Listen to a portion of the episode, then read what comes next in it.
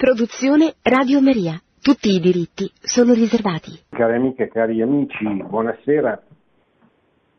Comincerò a leggere questo martedì un documento che è uscito, che è stato reso pubblico oggi, anche se porta la data della festa di San Camillo dell'Elvis in luglio, un documento della Congregazione per la Dottrina della Fede, un documento che in realtà è una lettera che si chiama Samaritanus Bonus sulla cura delle persone nelle fasi critiche e terminali della vita.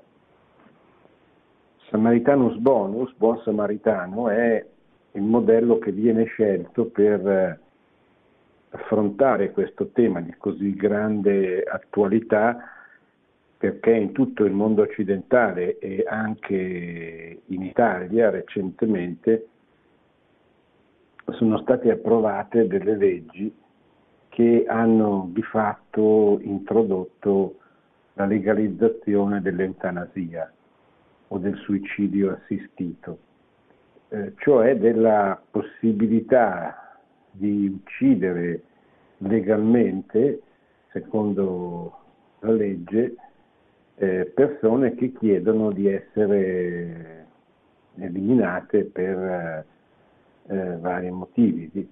Il suicidio assistito o l'eutanasia sono quelle forme, poi lo vedremo meglio leggendo questo documento, con le quali si, si aiuta eh, una persona che è ammalata o si ritiene tale a, a morire dietro, suo, eh, dietro sua richiesta e quindi con, non solo con il suo consenso ma anche con la sua richiesta. È, una, è uno dei temi affrontati ripetutamente dal Magistero della Chiesa negli ultimi decenni perché è uno dei temi su cui si sono eh, ingaggiate le più due battaglie in nome della vita, in nome della sacralità della vita negli ultimi decenni. Il principio è sempre lo stesso, sia che si tratti eh, dell'aborto o dell'eutanasia, il principio di fondo che anima eh, questa ideologia della, della, morte è quello che eh, la vita non è sacra, cioè non è eh, quindi non deve essere difesa sempre e comunque la vita eh, innocente, perché non viene considerata come un dono, un dono del creatore che deve essere quindi protetta e garantita da, da, da, anche dalle leggi dello Stato, ma eh, la, la, vita è relativa, relativa alla, alla, mancanza del dolore, alla qualità della vita. E quindi eh, può essere, ci possono essere delle, delle condizioni in cui, come nel caso dell'aborto, concepito può essere soppresso per desiderio, per volontà della madre, così nel caso dell'eutanasia o del suicidio assistito la persona può essere accompagnata a morire eh, se, se, se, lo desidera e, se, eh, la legge, e la legge deve prevedere che questo desiderio eh, possa non solo essere legale ma mh, diciamo così riconosciuto come un diritto della, della persona. È chiaro che qui siamo di fronte a dei diritti, cioè alla stagione dei, dei diritti, come, come, la chiamano oggi, dei diritti civili, che prescindono, si oppongono all'esistenza di principi assoluti, come appunto la sacralità della vita innocente, cioè il fatto che ci sono delle cose ci sono dei valori, ci sono dei principi contro i quali l'uomo non può, non deve, non dovrebbe mai eh, agire. E eh, mi direte ma perché, eh, perché una legge? Perché è importante che, che lo Stato, cioè che l'autorità pubblica eh, indichi la strada ai, agli uomini, cioè eh, aiuti gli uomini a riconoscere quali sono eh, quei principi che non possono essere messi in discussione, che non possono essere toccati. È chiaro che non sono principi che eh, lo Stato inventa con le sue leggi, ma semplicemente sono principi, sono valori appunto come la sacralità della vita, la centralità eh, della famiglia, la libertà dei genitori di scegliere un progetto educativo per i propri figli. Sono dei principi che sono scritti nella natura dell'uomo e lo Stato deve semplicemente riconoscere, non è che li inventi o li teorizzi, li riconosce, li protegge e li, li, li garantisce in qualche modo attraverso il diritto positivo, attraverso, una, attraverso la legislazione. Eh, questo documento esce in un periodo in cui questa battaglia eh, culturale fondamentale sulla, sulla vita è, tuttora in corso, sulla vita e sulla famiglia, è tuttora in corso in tutto il mondo occidentale, anche se eh, le leggi ormai sono state varate in quasi tutti i paesi dell'Occidente, ma la battaglia più importante non è la battaglia politica, bensì la battaglia culturale, cioè è, evidente che eh, i cristiani oggi hanno il dovere eh, di ricordare la verità sull'uomo e quindi soprattutto rivolgendosi ai giovani che nascono, che sono nati e che nascono e che diventano grandi dentro questa cultura eh, della morte, addirittura con, in presenza di leggi che giustificano eh, l'eliminazione, che, che giustificano l'omicidio sostanzialmente, è molto importante che i cristiani eh, operino dal punto di vista culturale, cioè facciano questo, questo lavoro di, di, illuminazione, di spiegazione, di, di, diffusione del vero affinché eh, il maggior numero possibile di persone vengano appunto illuminate e eh, si rendano conto della grande menzogna che sta alla base di questa cultura della morte. Soltanto così, soltanto attraverso questa lunga, eh, complessa, difficile, ma necessaria e indispensabile azione culturale, forse un domani sarà possibile eh, abrogare o emendare eh, quelle leggi contro la vita e contro la famiglia che oggi purtroppo sono state approvate dalla maggioranza dei parlamenti dei paesi occidentali. Per cui è molto importante questo testo anche perché spesso si dice che la Chiesa eh, ultimamente, soprattutto con il pontificato di Papa Francesco, avrebbe attenuato, cambiato la propria eh, prospettiva la propria dottrina sul tema e questo documento della Congregazione per la Dottrina della Fede che è stato eh, letto e firmato e approvato da, dal Papa il 25 giugno scorso è la conferma che la Chiesa non ha mutato nulla quanto, per quanto riguarda la sua, la sua dottrina, ma anche la sua prospettiva, diciamo così, educativa, pastorale per quanto riguarda questi temi. Anche se certamente eh, ogni pontefice ha il suo programma, le sue priorità, ha la sua cultura, il suo modo diverso dai, predece- dai predecessori da coloro che verranno dopo di lui di di, di, enunciare, di difendere, di proclamare gli stessi principi, ma i principi sono, sono gli stessi, come vedremo, e quindi questo documento è molto importante perché viene a confermare la continuità dell'insegnamento della Chiesa su quanto riguarda il tema della vita. Ma veniamo al testo. Il eh, testo si divide in cinque capitoli, un'introduzione, prendersi cura del prossimo, l'esperienza vivente del Cristo sofferente e l'annuncio della speranza, il cuore che vede del samaritano, la vita umana è un dono sacro e inviolabile, gli ostacoli culturali che oscurano il valore sacro di ogni vita umana e infine, diviso in 12 punti, l'insegnamento del Magistero sul, sul punto, che è la parte più, più cospicua e anche quella che eh, in qualche modo esprime quella continuità di cui vi dicevo. Il buon samaritano che lascia il suo cammino per soccorrere l'uomo ammalato, così come ci viene raccontato nel Vangelo di Luca, capitolo decimo, è l'immagine di Gesù Cristo che incontra l'uomo bisognoso di salvezza e si prende cura delle sue ferite e del suo dolore, con l'olio della consolazione e il vino della speranza.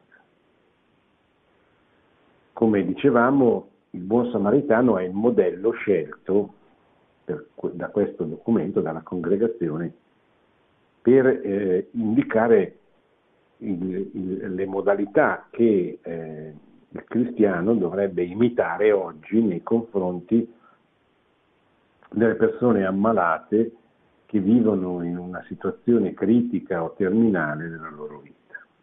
Egli, il samaritano, è il medico delle anime e dei corpi e il testimone fedele della presenza salvifica di Dio nel mondo. Ma come rendere oggi questo messaggio concreto? Come tradurlo in una capacità di accompagnamento della persona malata nelle fasi terminali della vita, in modo da assisterla rispettando e promuovendo sempre la sua inalienabile dignità umana, la sua chiamata alla santità e dunque il valore supremo della sua stessa esistenza.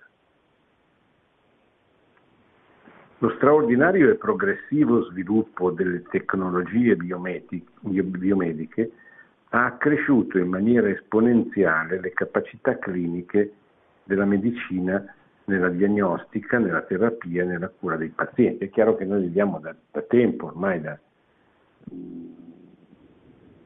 da almeno un secolo, non sono un esperto di storia della medicina, ma certamente nell'ultimo secolo sono stati compiuti dei progressi straordinari nel campo della medicina che hanno permesso di salvare tante vite, di alleviare anche tanto, tanto dolore e, e quindi eh, e però anche di, di creare diciamo così, delle, delle situazioni problematiche. La Chiesa guarda con speranza la ricerca scientifica e tecnologica e vede in esse una favorevole opportunità di servizio al bene integrale della vita e della dignità di ogni essere umano. Tuttavia, questi progressi della tecnologia medica, benché preziosi, non sono di per sé determinanti per qualificare il senso proprio ed il valore della vita umana. Infatti ogni progresso nelle abilità degli operatori sanitari richiede una crescente e sapiente capacità di discernimento morale per evitare un utilizzo sproporzionato e disumanizzante delle tecnologie, soprattutto nelle fasi critiche o terminali della vita umana. Cioè, come per tutti i campi, la tecnologia, la, la crescita delle capacità tecnologiche dell'uomo è un bene, è un bene perché permette agli uomini di fare delle cose eh, assolutamente impensabili solo qualche anno prima, permette di rendere più, più, più, più facile la, la, vita, cioè di, anche di dedicare più tempo, perché se la tecnica permette di raggiungere determinati risultati anche nel campo del lavoro che aiutano l'uomo a faticare di meno, a lavorare di meno e quindi ha anche la possibilità di dedicare maggiore tempo a, qui c'è poi il grande problema del tempo libero, in teoria la preghiera, lo studio, l'approfondimento, la crescita, alla famiglia, eccetera, oppure anche a, al, al, vizio, eccetera. Nel campo specifico della medicina la tecnologia ha rappresentato uno straordinario eh,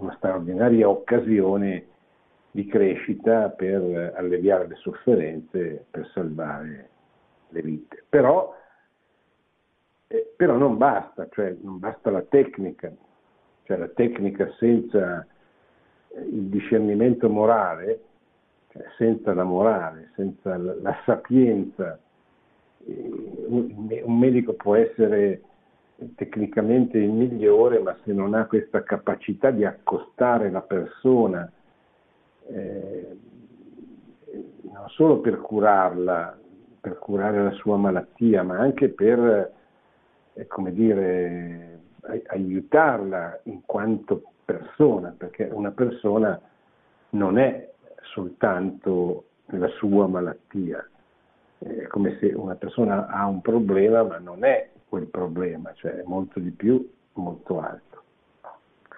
Inoltre la gestione organizzativa e l'elevata articolazione e complessità dei sistemi sanitari contemporanei possono ridurre la relazione di fiducia tra medico e paziente ad un rapporto meramente tecnico e contrattuale, un rischio che incombe soprattutto nei paesi dove si stanno approvando leggi che legittimano forme di, di suicidio assistito ed eutanasia volontaria dei malati più vulnerabili. Il caso più eclatante nel nostro paese è stato quando l'onorevole Cappato ha accompagnato a morire in Svizzera eh, una persona, si è autodenunciato e ha innestato un meccanismo grazie al quale con una sentenza della Corte Costituzionale siamo di fatto arrivati in una condizione di legalizzazione del suicidio assistito dell'eutanasia. Eh,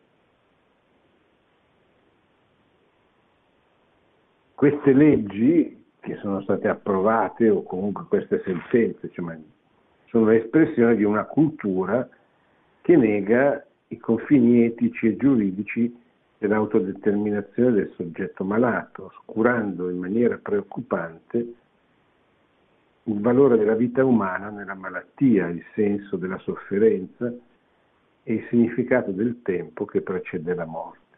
No? Si pensa che l'uomo sia, abbia una autodeterminazione assoluta tenete presente questo, questa parola che è un po' la parola chiave.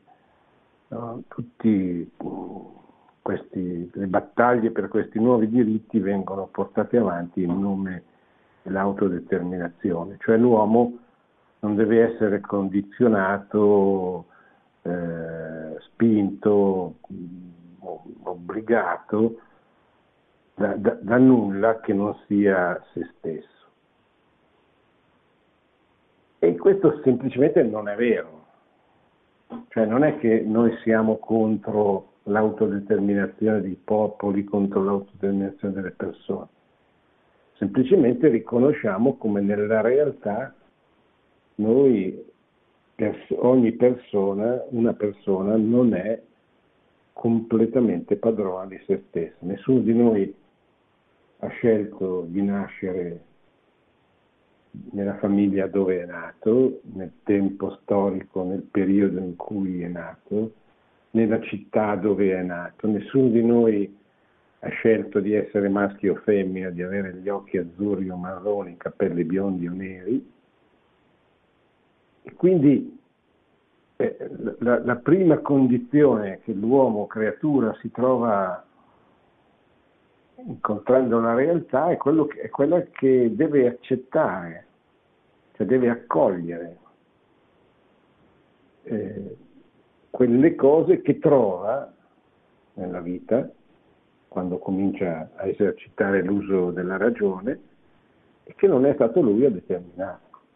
Poi certo l'uomo è libero di, di scegliere in tante altre circostanze ed è, giusta, ed è giusto che questa libertà gli venga garantita, è libero di scegliere eh, la moglie o il marito che desidera, il lavoro che preferisce, è libero di scegliere dove abitare, che, che, che tipo di studi fare, eccetera.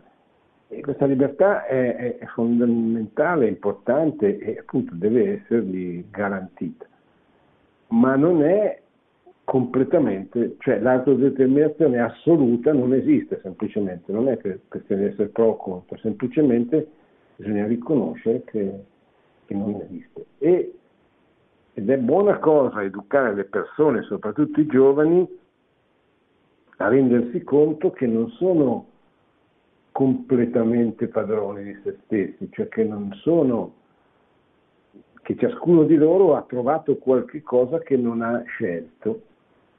Se eh, si sforzerà di accogliere questi dati della realtà che riguardano se stesso, la sua famiglia, la sua storia, eccetera, eh, certamente vivrà con una, un'armonia e con una eh, diciamo così, un rapporto con la realtà molto più, più bello, più facile, più, perché si renderà conto che eh, non c'è solo lui con i suoi desideri, con la sua volontà nella vita, ma lui è, eh, come tutti noi, un uomo in relazione, in relazione con altri, con gli altri uomini e in relazione con colui che eh, gli ha dato quelle caratteristiche che lui ha trovato e non ha scelto, cioè in relazione con Dio sostanzialmente, con quel Dio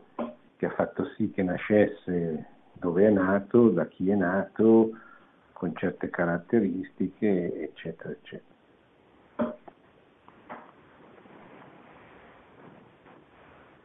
Diverse conferenze No, scusate, dinanzi a queste sfide, capaci di mettere in gioco il nostro modo di pensare, medici- il nostro modo di pensare e di concepire la medicina, il significato della cura della persona malata e la responsabilità sociale nei confronti dei più vulnerabili, il presente documento intende illuminare i pastori e i fedeli nelle loro preoccupazioni e nei loro dubbi circa l'assistenza medica, spirituale e pastorale dovuta ai malati nelle fasi critiche terminali della vita. Tutti sono chiamati a dare testimonianza accanto al malato e diventare comunità sanante, cioè comunità che si sforza di sanare, di curare, di portare la salute. Perché il desiderio di Gesù che tutti siano una sola carne, a partire dai più deboli e vulnerabili, si attui concretamente. Si percepisce ovunque, infatti, il bisogno di un chiarimento morale e di indirizzo pratico su come assistere queste persone, giacché è necessaria un'unità di dottrina e di prassi rispetto a un tema così delicato che riguarda i malati più deboli negli stadi maggiormente delicati e decisivi della vita di una persona. Diverse conferenze episcopali nel mondo hanno pubblicato documenti e lettere pastorali con le quali hanno cercato di dare una risposta alle sfide poste dal suicidio assistito e dall'eutanasia volontaria legittimati da alcune normative, cioè da alcune norme, da alcune leggi stabilite dai parlamenti nazionali, con particolare riferimento a quanti lavorano o sono ricoverati all'interno delle strutture ospedaliere anche cattoliche. ma l'assistenza spirituale ai dubbi emergenti in determinate circostanze e in particolari contesti circa la celebrazione dei sacramenti per coloro che intendono porre fine alla propria vita richiedono oggi un intervento più chiaro e puntuale da parte della Chiesa.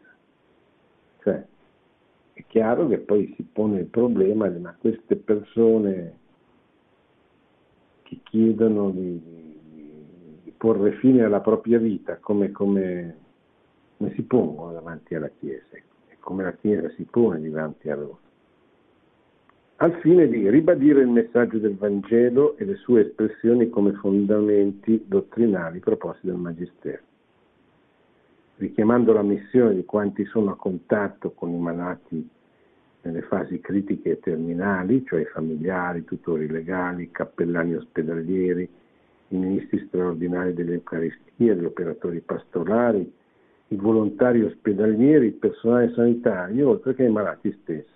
Cioè è chiaro che nella società nella quale viviamo, in cui l'eutanasia, il suicidio assistito dilagano e vengono sempre più percepite come cose normali da parte dell'opinione pubblica, eh, la Chiesa deve giustamente preoccuparsi di dare un messaggio coerente ai suoi fedeli e a tutti coloro che la vogliono ascoltare. Non si tratta solo di convincere della sacralità della vita, ma si tratta anche di dire, beh, se sei cattolico, se ti riconosci nella Chiesa, devi essere coerente con la professione di fede che fai ascoltando il Magistero e mettendolo in pratica.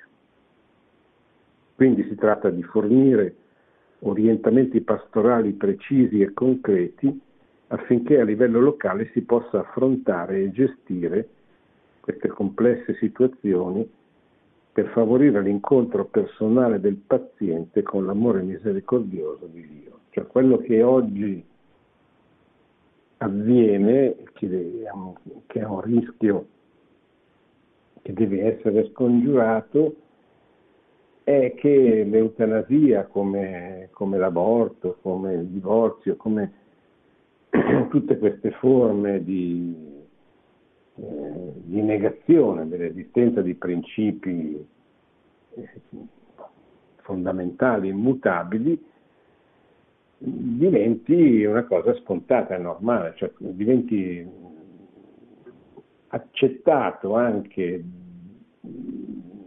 nella vita della Chiesa come normale suicidarsi, abortire, divorziare, insomma, offendere i principi riguardanti la vita e la famiglia. Ora questo eh, è un pericolo esistente perché la Chiesa vive nel mondo, non vive sulla Luna e, e vive nel mondo, cioè vive in questo mondo e deve parlare agli uomini di questo mondo, cioè non deve chiudersi in una torre d'avorio, deve cercare di convincere, come dice il Vangelo, e quanto al peccato, gli uomini di questo mondo, non gli uomini di un'altra epoca deve convincere le persone che incontra oggi, che hanno, le persone che hanno i pregiudizi che sono diffusi oggi dalla cultura della morte, eccetera. Quindi deve parlare con queste persone, comunicare loro la verità, ma tenere conto del punto di partenza di queste persone, che ovviamente quasi sempre è un punto di partenza inquinato dall'ideologia dominante. Primo capitolo, prendersi cura del prossimo. è difficile riconoscere il profondo valore della vita umana quando, nonostante ogni sforzo assistenziale, essa, cioè la vita, continua ad apparirci nella sua debolezza e fragilità. E vediamo che il, lo vedremo ancora più avanti, ma il, ehm, il motivo dominante, diciamo così, che sta alla base, la giustificazione dominante che sta alla base delle richieste di eutanasia e suicidio assistito è la lotta contro il dolore, l'eliminazione del dolore, di cui ovviamente non si coglie il valore salvifico, come scrisse bene San Giovanni Paolo II nella sua esortazione apostolica dei primi anni del pontificato, Salvifici Doloris, dove metteva in luce il valore salvifico appunto del, del dolore. Ma questo al di fuori di una prospettiva di fede è difficilissimo da, da comprendere. Eh, però, eh, però il, il, il, lavoro di, di, di spiegazione, di, anche nei confronti del non credente deve essere fatto, cioè la vita tu l'hai trovata, non sei padrone assoluto della, della tua vita. E le giustificazioni che tu dai per l'eutanasia, cioè smettere, far smettere di soffrire una persona, eh, sono, come dire, delle de, de, è un'espressione ideologica che sfrutta una situazione di particolare disagio di particolare sofferenza per introdurre l'eliminazione del problema. Cioè, siccome sei ammalato, sei un problema, lo risolviamo non facendoti soffrire ed eliminandoti. Invece, invece vedremo come andare avanti nel documento, tutta l'impostazione cristiana è esattamente eh, all'opposto di questo. Sei ammalato, non solo non sei un problema, ma sei una persona nei confronti della quale la Chiesa ha, esercita un'opzione preferenziale, ha una preferenza, come, come, come, aveva Gesù. Gesù cercava i poveri, cercava i deboli, cercava gli ultimi, cercava le persone che avevano problemi, difficoltà o spirituali o, o materiali. Non sono venuto per, eh, sono venuto per gli ammalati, per i peccatori, eh, non per chi non ha nessun problema. Gesù lo ripete costantemente nel, nel Vangelo, manifestando, esprimendo eh, significato della sua, della sua missione nel, nel mondo. Nel, in una prospettiva cristiana il, il dolore una, la sofferenza hanno, hanno un valore aggiunto. La sofferenza, lungi dall'essere rimossa dall'orizzonte esistenziale della persona, continua a generare un'inesauribile domanda sul senso del vivere. La soluzione a questo drammatico interrogativo non potrà mai essere offerta solo alla luce del pensiero umano, poiché nella sofferenza è contenuta la grandezza di uno specifico mistero che soltanto la rivelazione di Dio può svelare. Cioè noi il mistero della sofferenza non possiamo spiegarlo con la ragione, perché è un mistero che va oltre, cioè perché soffre. È solo nella prospettiva della rivelazione, solo guardando al Signore Gesù che noi possiamo dare una risposta a questa domanda. Perché Gesù ha sofferto e soffre? Continuamente. Cioè, perché ha scelto la croce per salvarci? Poteva fare diversamente, poteva salvarci con uno schiocco di vita, con un gesto, con una, con una parola. Ha scelto di morire. Lui, cioè il creatore, sceglie di morire per salvare le sue creature. È un paradosso, un controsenso, una cosa inspiegabile da, dalla ragione umana. Però è così. E, eh, noi dobbiamo sforzarci di contemplare la vita di Cristo. Da questo punto di vista gli esercizi spirituali di Sant'Ignazio sono straordinariamente efficaci. Dobbiamo guardare la sua vita e chiedergli di aiutarci a capire il significato della sofferenza nel mondo e quindi anche della nostra sofferenza. nei confronti degli innocenti che possono essere salvati, aiutati dal valore salvifico appunto del, del, dolore, del dolore naturalmente accolto in una prospettiva cristiana.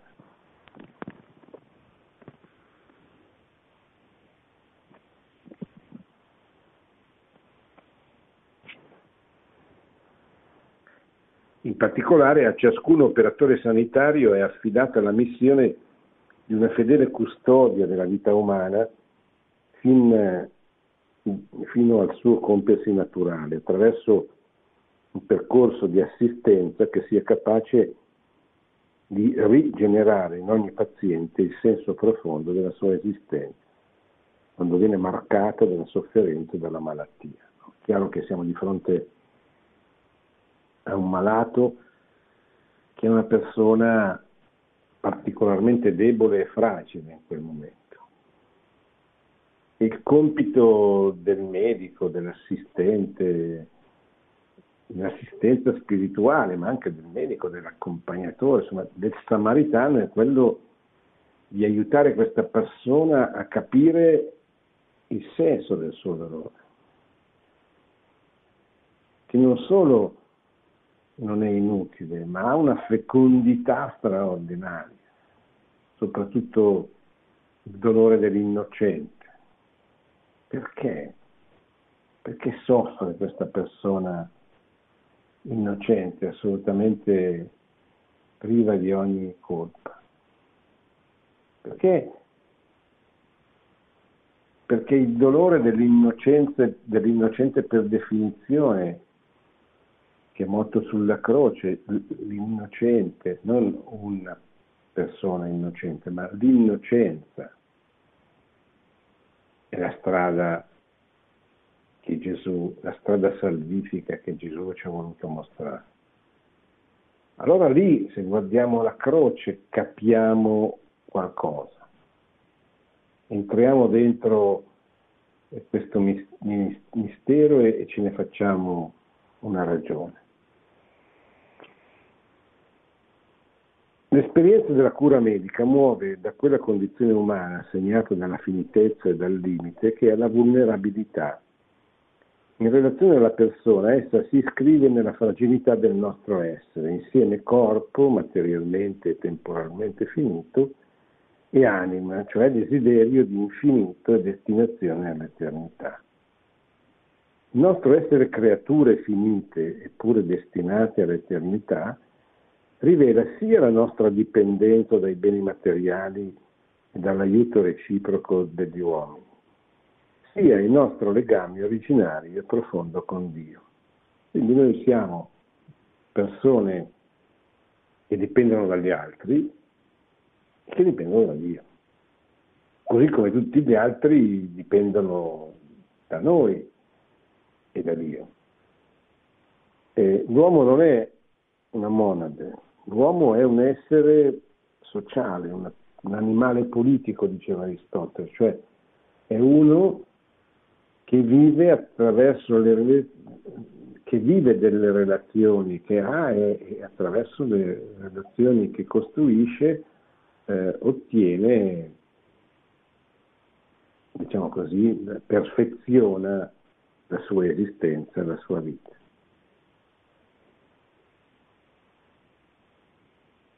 Tale vulnerabilità dà fondamento all'etica del prendersi cura, in particolar modo nell'ambito della medicina. Cosa vuol dire prendersi cura?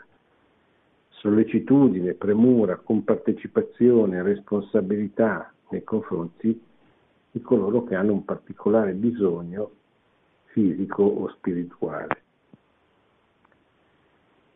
In particolare la, la, la, relazione di cura rivela un principio di giustizia nella sua duplice dimensione di promozione della vita umana e di non recar danno alla persona. Lo stesso principio che Gesù trasforma nella regola aurea positiva.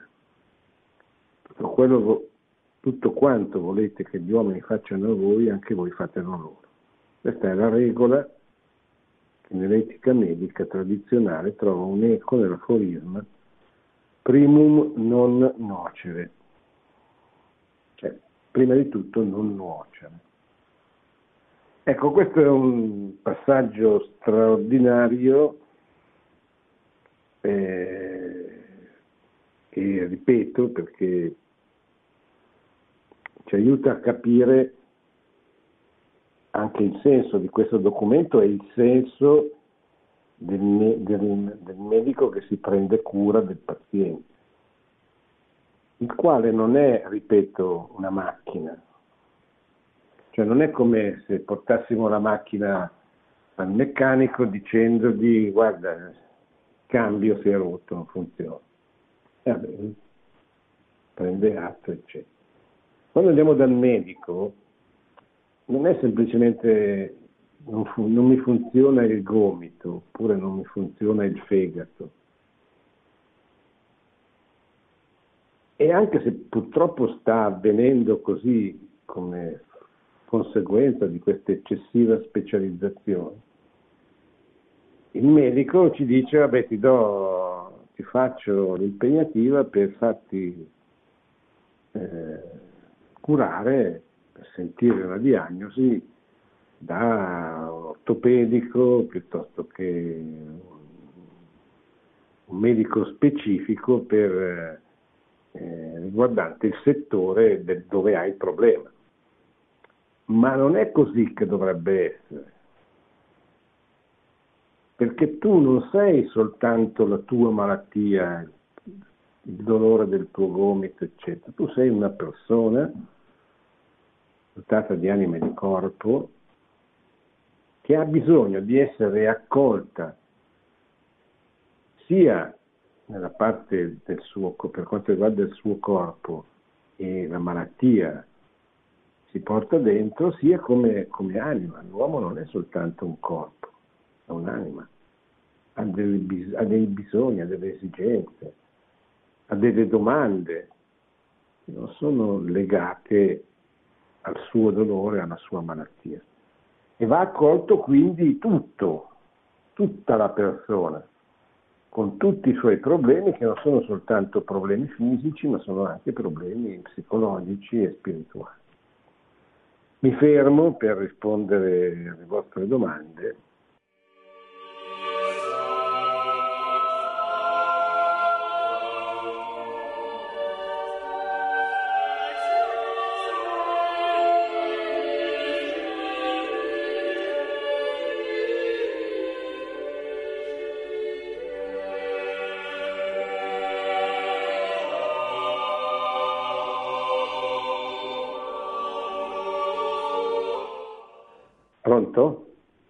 buonasera dottor Invernizzi.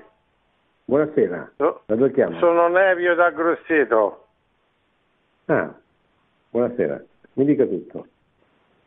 Senta, da quello che vedo io e sento, amici, parenti, la gente, vedono il dolore come un mostro, come qualcosa di demoniaco assolutamente da evitare e mm. non riescono a capire che la vita è un dono e quindi va rispettato.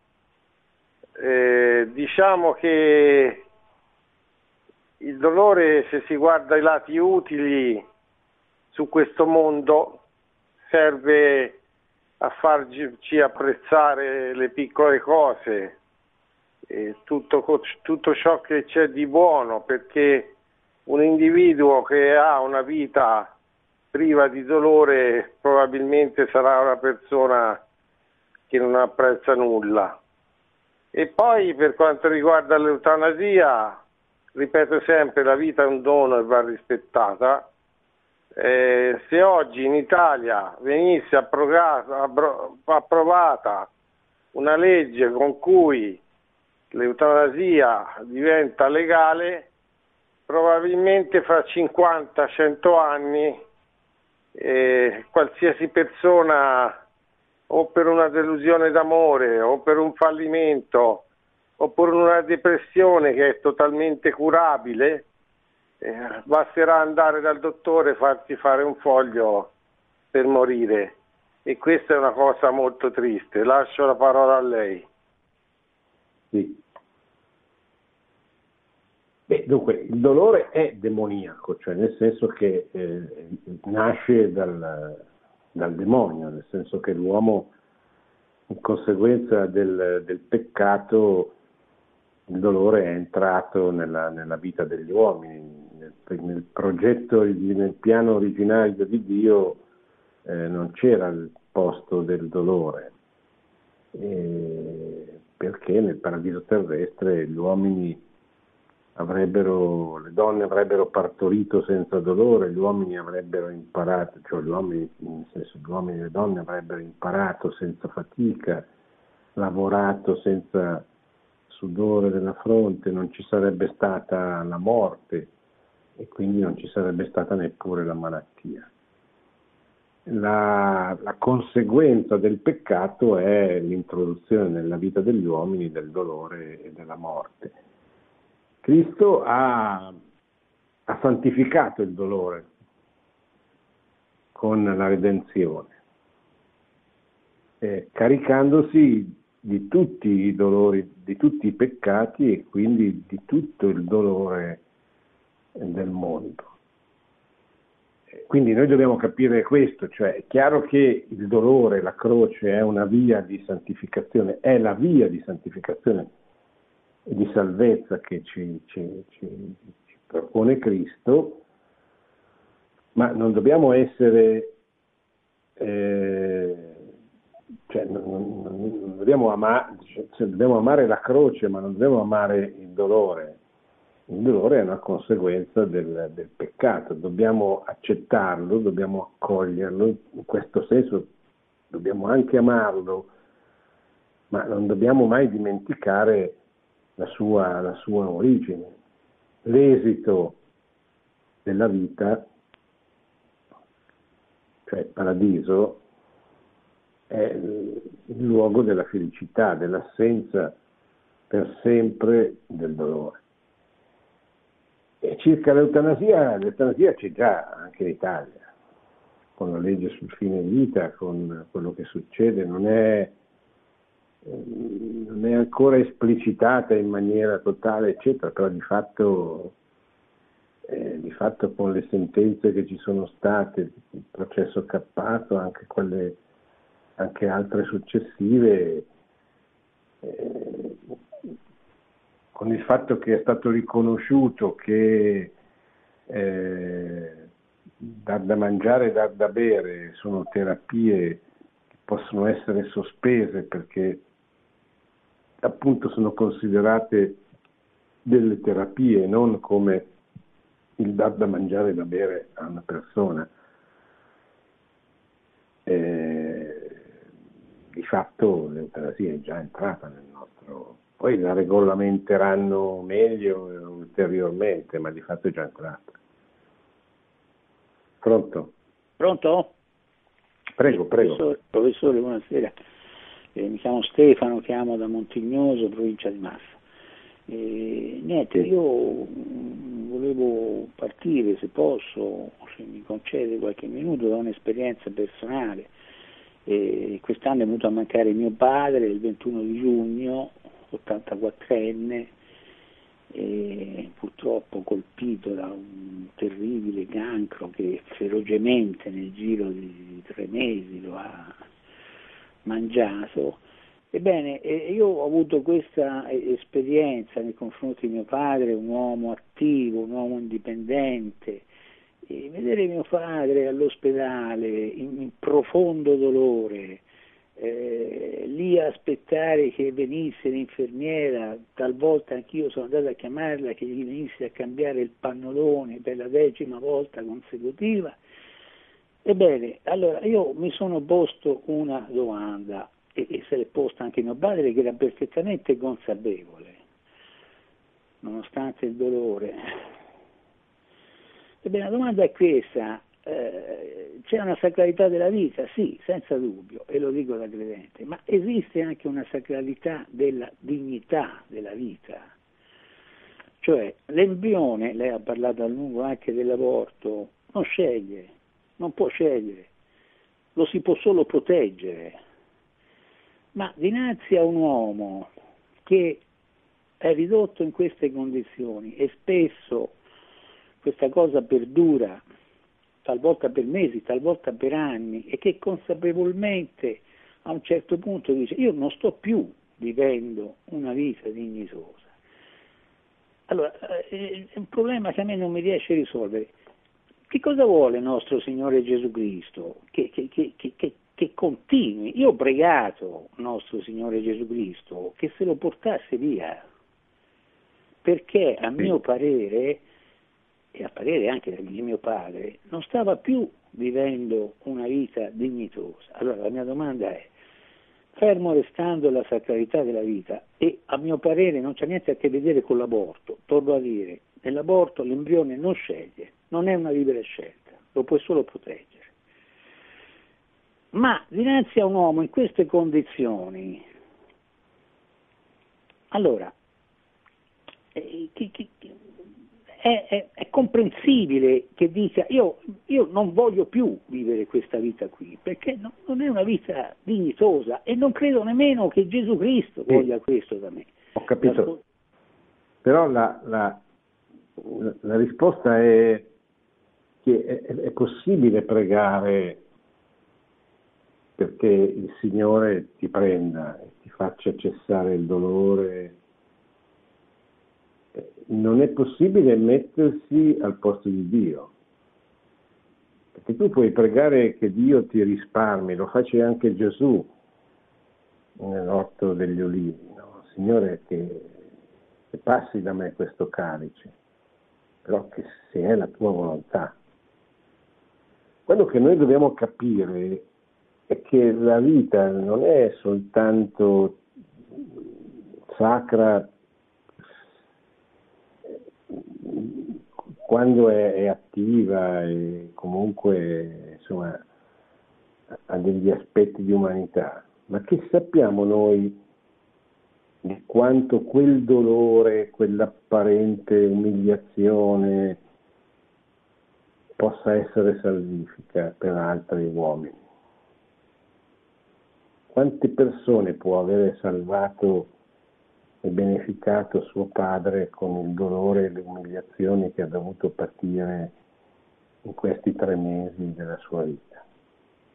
Che ne sappiamo noi? Cioè, questo fa parte di quel mistero del, dolore, del, del, del dolore salvifico che, che possiamo, a cui noi non possiamo dare una risposta. Cioè, perché muoiono gli innocenti, soffrono gli innocenti, i bambini?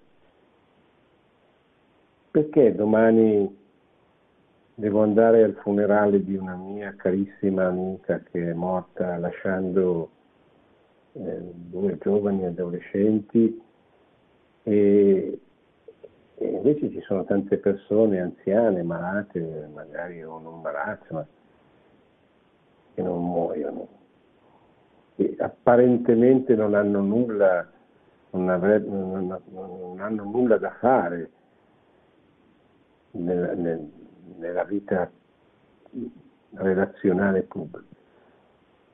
E noi non possiamo metterci al posto di Dio e dare delle risposte. Cioè, noi possiamo accettare, accogliere. Eh, eh, perché questo è, è, è, il mistero.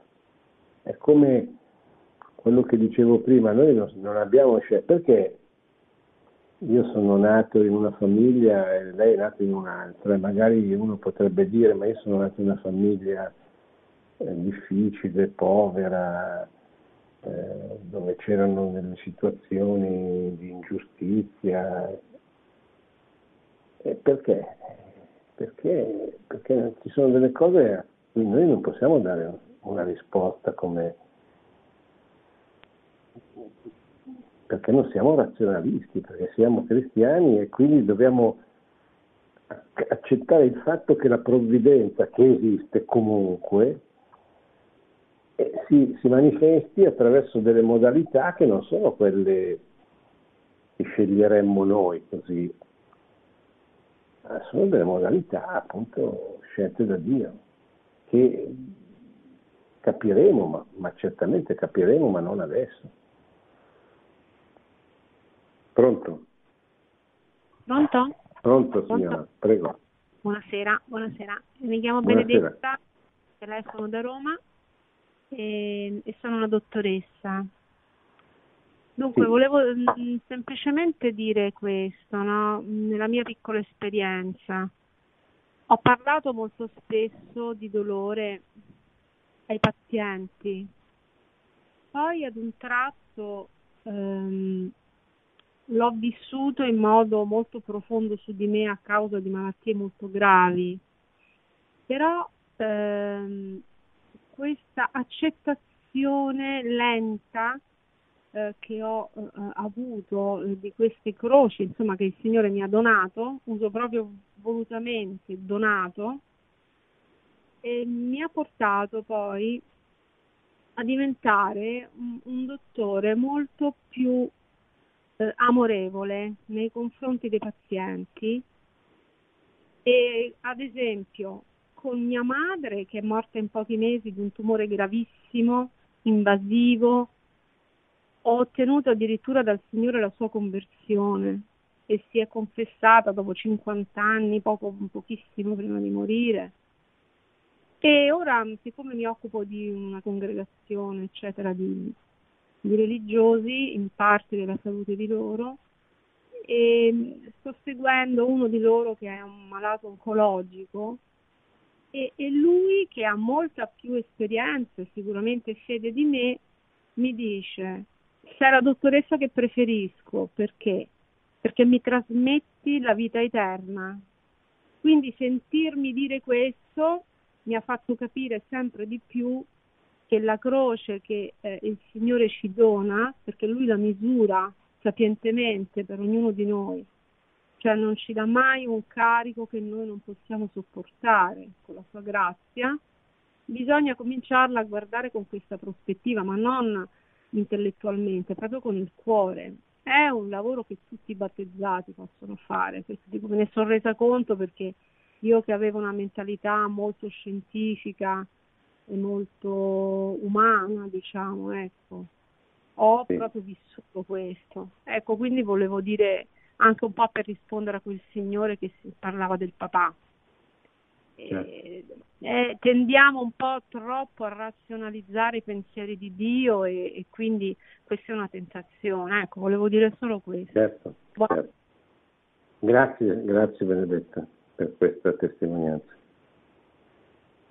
Bene, siamo arrivati alla fine, abbiamo cominciato a leggere questa sera Samaritanus Bonus, la lettera della Congregazione per la Dottrina della Fede sul tema dell'eutanasia, del suicidio assistito, dell'assistenza soprattutto che i cristiani devono avere nei confronti delle persone nelle fasi critiche o terminali della loro vita. Continueremo poi nei, nelle prossime settimane. Il documento è molto bello, ampio, lungo, tocca diversi temi, non, non faremo in tempo a toccarli tutti, però certamente andremo ancora avanti eh, con questo documento che la provvidenza ha voluto che venisse poi in un momento, in un periodo della storia dove proprio c'è la grande necessità di fare chiarezza su questo tema del fine vita così difficile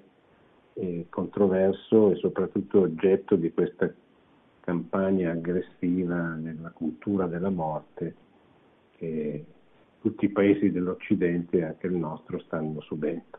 Grazie, buonanotte e buona settimana a tutti. Produzione Radio Maria Tutti i diritti sono riservati.